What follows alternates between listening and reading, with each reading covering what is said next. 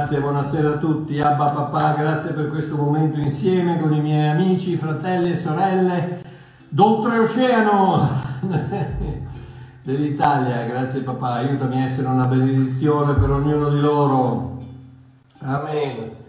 Allora, stasera eh, riprendiamo il, il, um, il discorso del mio ultimo libro i versetti storpiati, uh, 40 menzogne del religionismo smascherate. Oggi ho finito il capitolo 37, quindi ancora 38, 39, 40, dopodiché lo metterò uh, disponibile in formato PDF e poi lo faccio stampare e sarà disponibile per, in formato cartaceo, sperando che prima o poi possa tornare in Italia, perché qui hanno chiuso tutto, non entra nessuno, non esce nessuno, tutti, tutti bloccati, vabbè, comunque, alleluia, Dio sa quello che succede. Oh, quindi, stasera vorrei parlarvi della menzogna numero 35. Immagino che alcuni di voi avrete, avrete guardato il titolo del, del, della, della, locandina che ho preparato e vi sarete chiesti, eh, ma cosa è successo a Marchiò? Dice come? Se, se, si perde la salvezza, se si pecca volontariamente. E allora stasera volevo parlarvi appunto di questa menzogna. La menzogna è questa, se ripeti lo stesso peccato volontariamente, Dio non ti perdona più e perdi la salvezza. Questa è una delle, delle, delle, delle menzogne più, più comuni, più, questa è sempre ripetuta, se eh no perché allora la Bibbia dice che sei tu, eccetera, eccetera. E questa menzione mi fa un po' sorridere perché ogni volta che ci penso, perché mi immagino, perdonatemi, ho una mente un po', un po', un po pagata, mi immagino Pasquale a letto con una donna che non è sua moglie, che alza gli occhi al cielo e esclama, oddio, non so chi sia questa signorina, non ho la più pallida idea di come sia finita nel mio letto, ti assicuro. Carmelina che apre la borsa, trova 500 euro e strilla. Oddio mio, e questi da dove vengono? L'ultima volta che ho visto questo rotolo di banconote era nella borsa di mamma. Come avrà fatto a entrare nella mia? Eh, scommetto che state sorridendo anche voi perché è totale pazzia pensare che possiamo peccare senza esserne a conoscenza. L'idiozia più grande che uno può dire è che tu pecchi senza esserne a conoscenza. Quindi il volontariamente è tutta una risata, è tutta una, una bagianata. Il peccato è basato sulla scelta. versetti storpiati. E la nostra volontà è il motore del, del religionismo smascherato. Giacomo 1, 14 e 15 dalla Bibbia della gioia. In realtà ognuno è tentato, fra l'altro, fra parentesi, c'è un paio di persone che quando io dico la Bibbia della gioia, nei loro video di, di insulto, eccetera, eccetera, fanno le faccine come dire eh, se l'ha inventata. No, non me la sono inventata. È una versione regolare tradotta dalla, dalla CEI, dalla traduzione CEI, in linguaggio corrente che scorre e che come tutte le altre eh, interpretazioni e traduzioni devono essere controllate, devono essere controllate con le scritture originali, devono essere controllate con lo spirito della grazia, ma questa è la Bibbia della gioia. Giacomo 1, 14, 15. In realtà ognuno è tentato dal proprio cattivo desiderio, che lo attrae e lo seduce. Poi, dopo che il desiderio ha concepito, partorisce il peccato e il peccato, quando è pienamente cresciuto, partorisce la morte. Non esiste peccato che possa essere commesso involontariamente. Non esiste peccato che possa essere commesso involontariamente. Ogni peccato è radicato nella volontà. Ma vediamo da dove scaturisce questa menzogna. Il versetto storpiato in questo caso è Ebrei 10, 26. Infatti, se noi pecchiamo volontariamente, dopo aver ricevuto la conoscenza della verità, non rimane più alcun sacrificio per i peccati. E se io vi lascio con quel versetto lì, sono problemi perché se noi pecchiamo volontariamente dopo aver ricevuto la conoscenza della verità, non rimane più alcun sacrificio dei peccati. Ecco perché la mente ottusa del religionista si blocca lì e dice, ecco, vedi, ta ti ho beccato. Se pecchi volontariamente perdi la salvezza. Ma, ma, prima di tutto non dire scemate, perché come ho detto appena finito di dire, non puoi peccare involontariamente.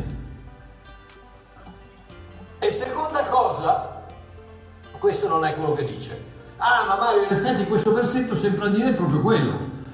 Sai una cosa, non smetto mai di sorprendermi di come moltitudini di cristiani sembrano sempre cercare disperatamente quel versetto fare la caccia ininterrottamente a quella scrittura, desiderare di trovare senza sosta e ardentemente quel pelo nell'uovo che li possa giustificare nell'affermare, ecco, hai visto Dio è bugiardo. No, Mario, no, io non dico Dio bugiardo. Ah no, ok. Dio dice io avrò misericordia delle loro iniquità e non mi ricorderò più dei loro peccati e dei loro misfatti. Ebrei 8:12. E noi dichiariamo non è vero, Dio si ricorda dei miei peccati, a tal punto che se ne commetto uno di troppo, volontariamente non mi perdona più. Dio è bugiardo. E non, io non riesco, a, non riesco, a, capire perché bisogna andare a scavare, a cercare, a, a, a, andare a scovare il versettino che dice che ecco, vedi Marchiò, vedi che dice che allora... Ma perché non ti rilassi? Ma perché non ti siedi? Tiri un sospiro di sollievo e dici gloria a Dio mio papà, Abba papà, grazie che mi hai salvato, grazie che mi ami, grazie che mi accetti come sono, grazie che mi aiuti a cambiare, grazie che mi aiuti a essere migliore, grazie che, che mi hai accettato come tuo figlio e che sarò sempre tuo figlio, che non perderò mai la salvezza, che sarò sempre perdonato, mi hai nella tua mano, nessuno mi può strappare dalla tua mano, ma possibile che sia, sia, sia più, più importante andare a cercare quel versetto che invece dice Vedete la follia del religionismo? Un paio di giorni fa ho pubblicato questo su Facebook. Non concentrarti mai sul comandamento se ti fa tradire il cuore del comandante. Se un singolo versetto smarrito nell'universo della grazia sembra affermare il contrario di quanto il cuore di Dio urla da Genesi 1.1 Apocalisse 22.21, Vuol dire semplicemente che è stato storpiato dal religionismo, male interpretato nei secoli e ha bisogno di essere rivisitato. Oh, leggiamo Ebrei 10, 26 nel suo contesto, perché bisogna sempre mettere il versetto nel contesto di quello che si sta dicendo per cercare di capire. Ebrei 10 dal 26 al 29.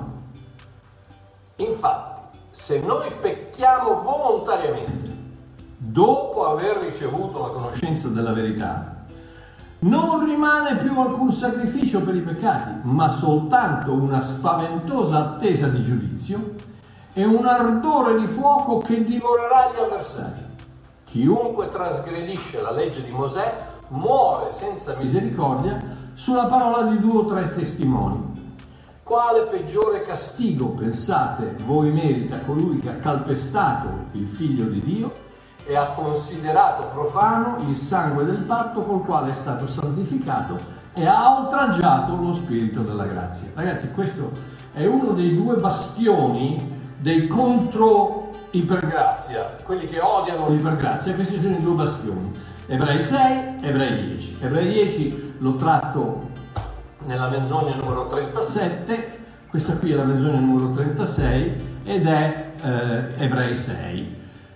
Questi due bastioni sono lì come due, due arpie pronte a, sal, a, saltare addosso, a cavare gli occhi de, di quelli che invece credono all'amore e al perdono di Dio. Perché no? Perché vedi cosa dice. Okay, allora andiamo, vediamo un attimino di capire questa, questa situazione, ok?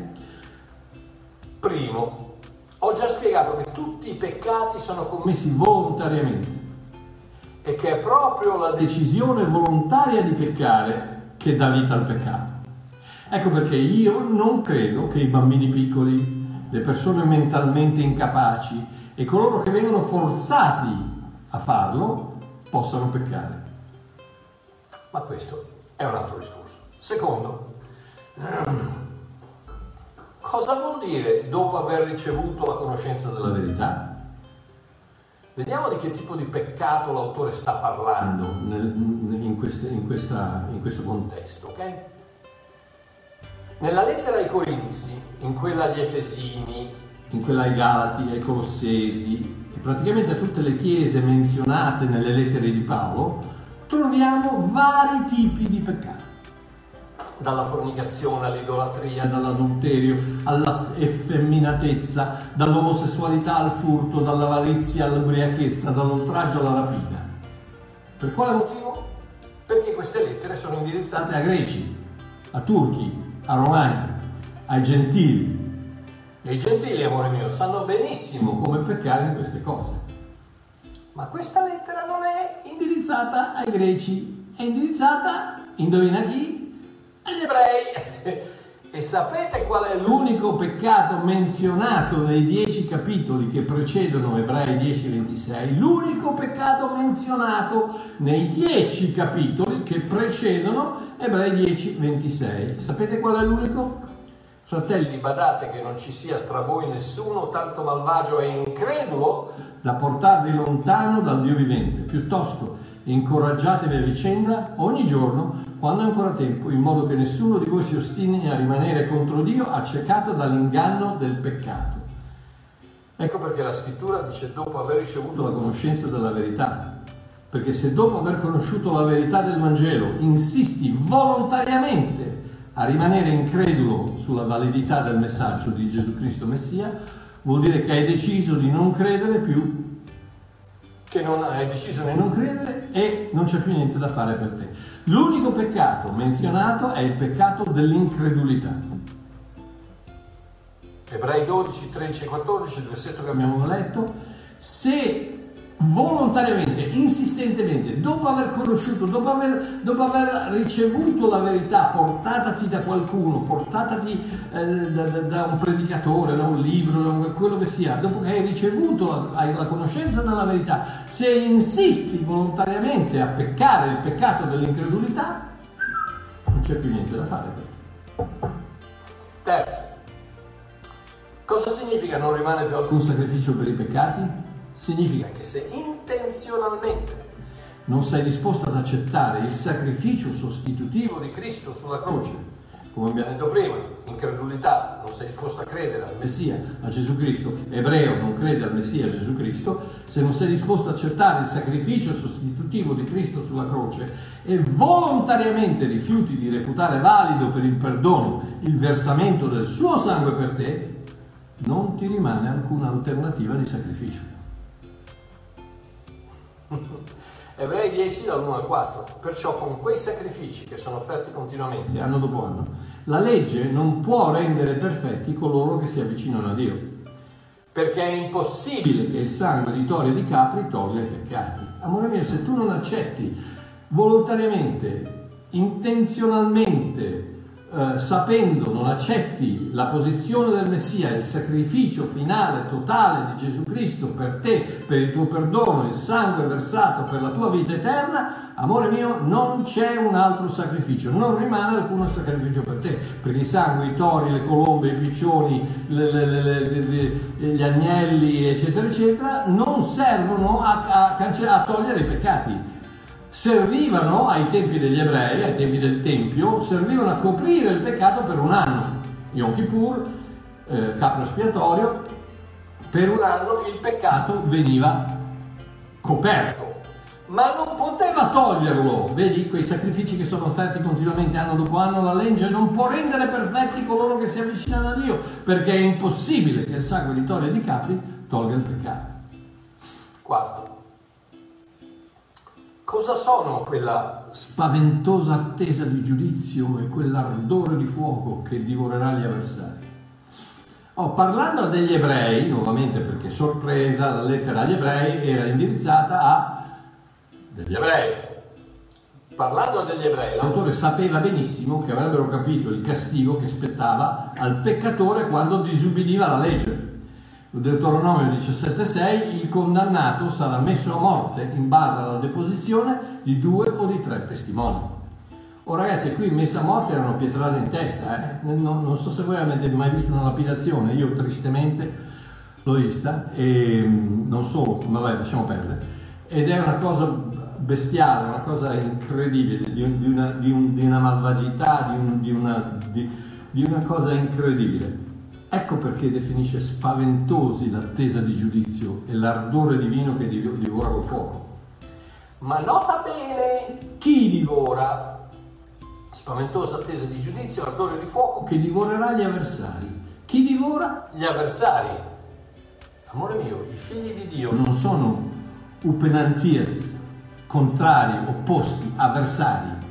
I figli di Dio sono figli, anche se dovessero sbagliare, fallire, peccare, i figli rimangono figli, non saranno mai avversari. Ta-da! Quinto. Ecco entrare in campo, in campo quel peggiore castigo che merita colui che ha calpestato il figlio di Dio, ha considerato profano il sangue del patto col quale è stato santificato e ha oltraggiato lo spirito della grazia. Vediamo. Primo, ha calpestato il figlio di Dio. La parola usata è catapateo. Speriamo Walter non ti arrabbiare se, dico, se non lo pronuncio bene. Catapateo.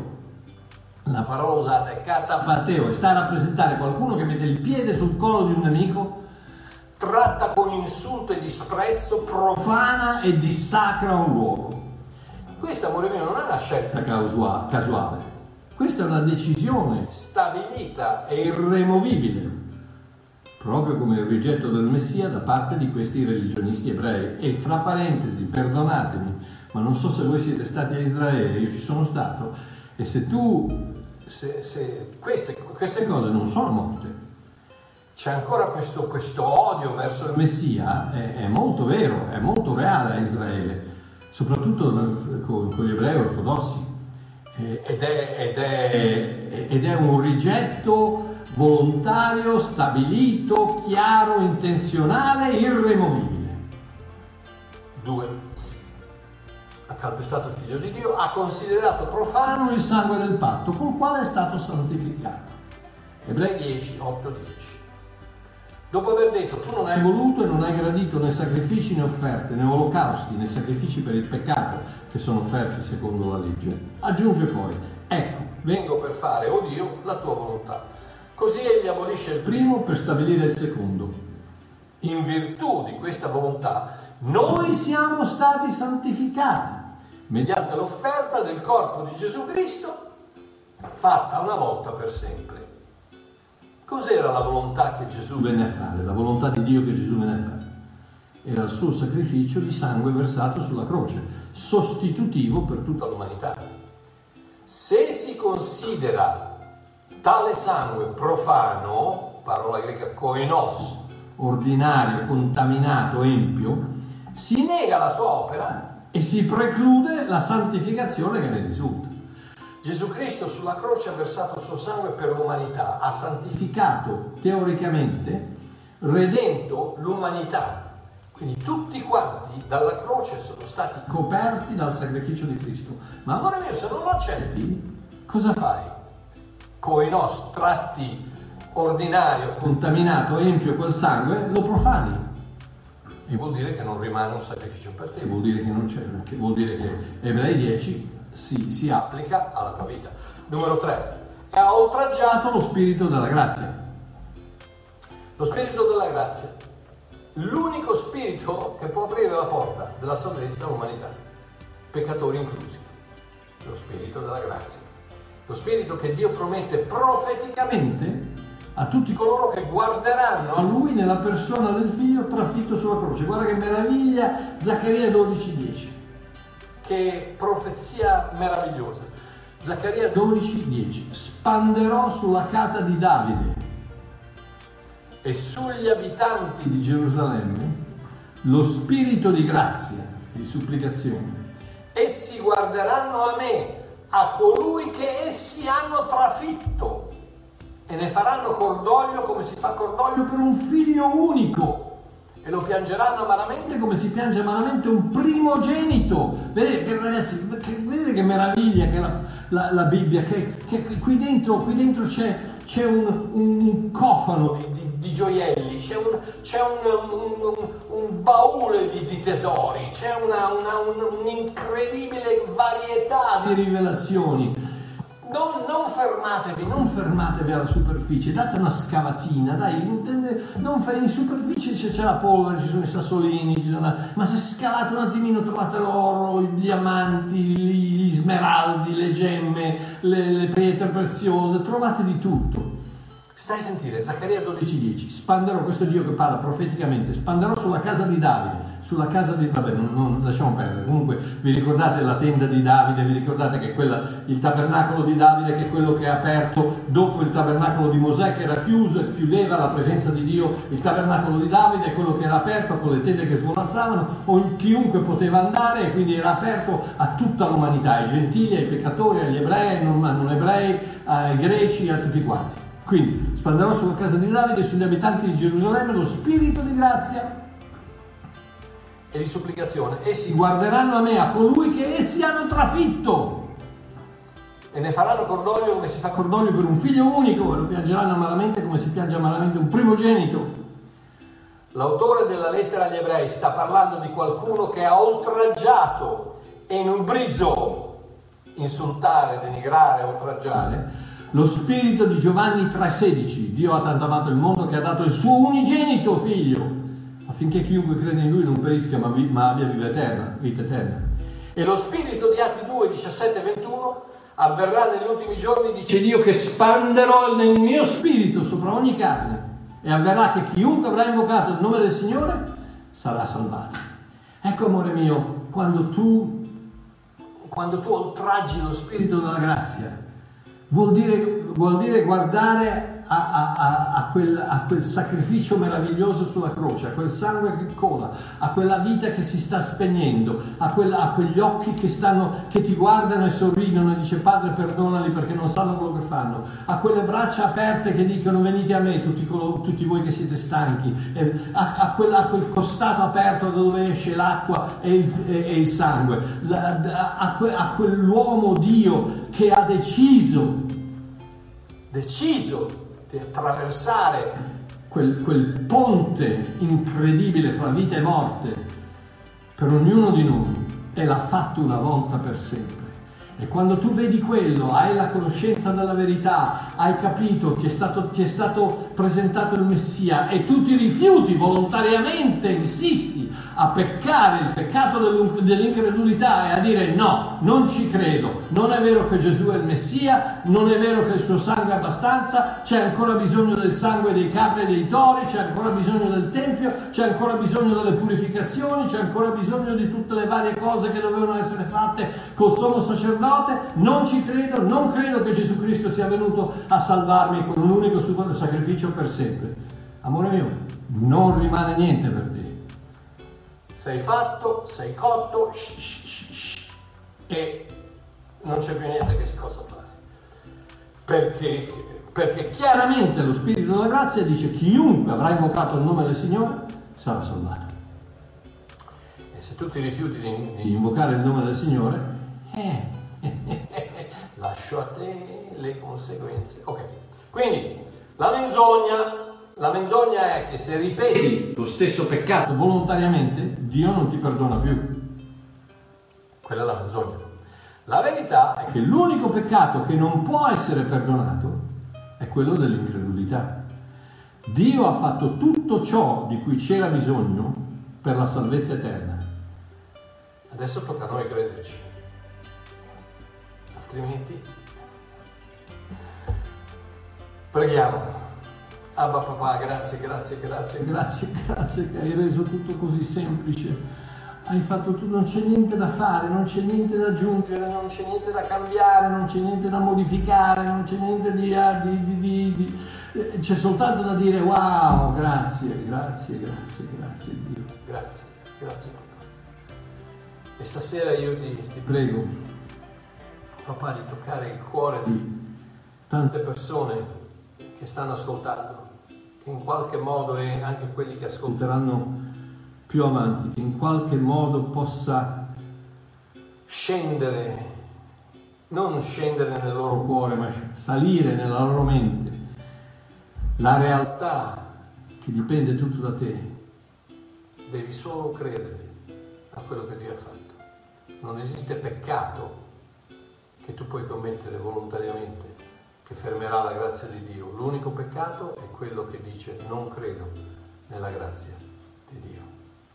E amore mio, non lo fare, ti prego. Alleluia. Se potete alzate le mani al cielo, Abba papà, ti prego in questo momento di versare su ognuno di loro la tua presenza, la tua potenza, la tua guarigione, la tua prosperità, il tuo intervento, il tuo abbraccio, il tuo sorriso, la tua pace, la tua gioia, la tua vita in abbondanza. E te lo chiedo nel nome di Gesù. Amen.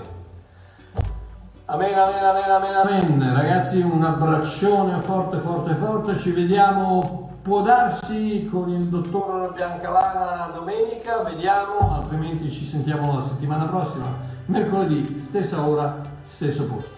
Un abbraccione, ciao.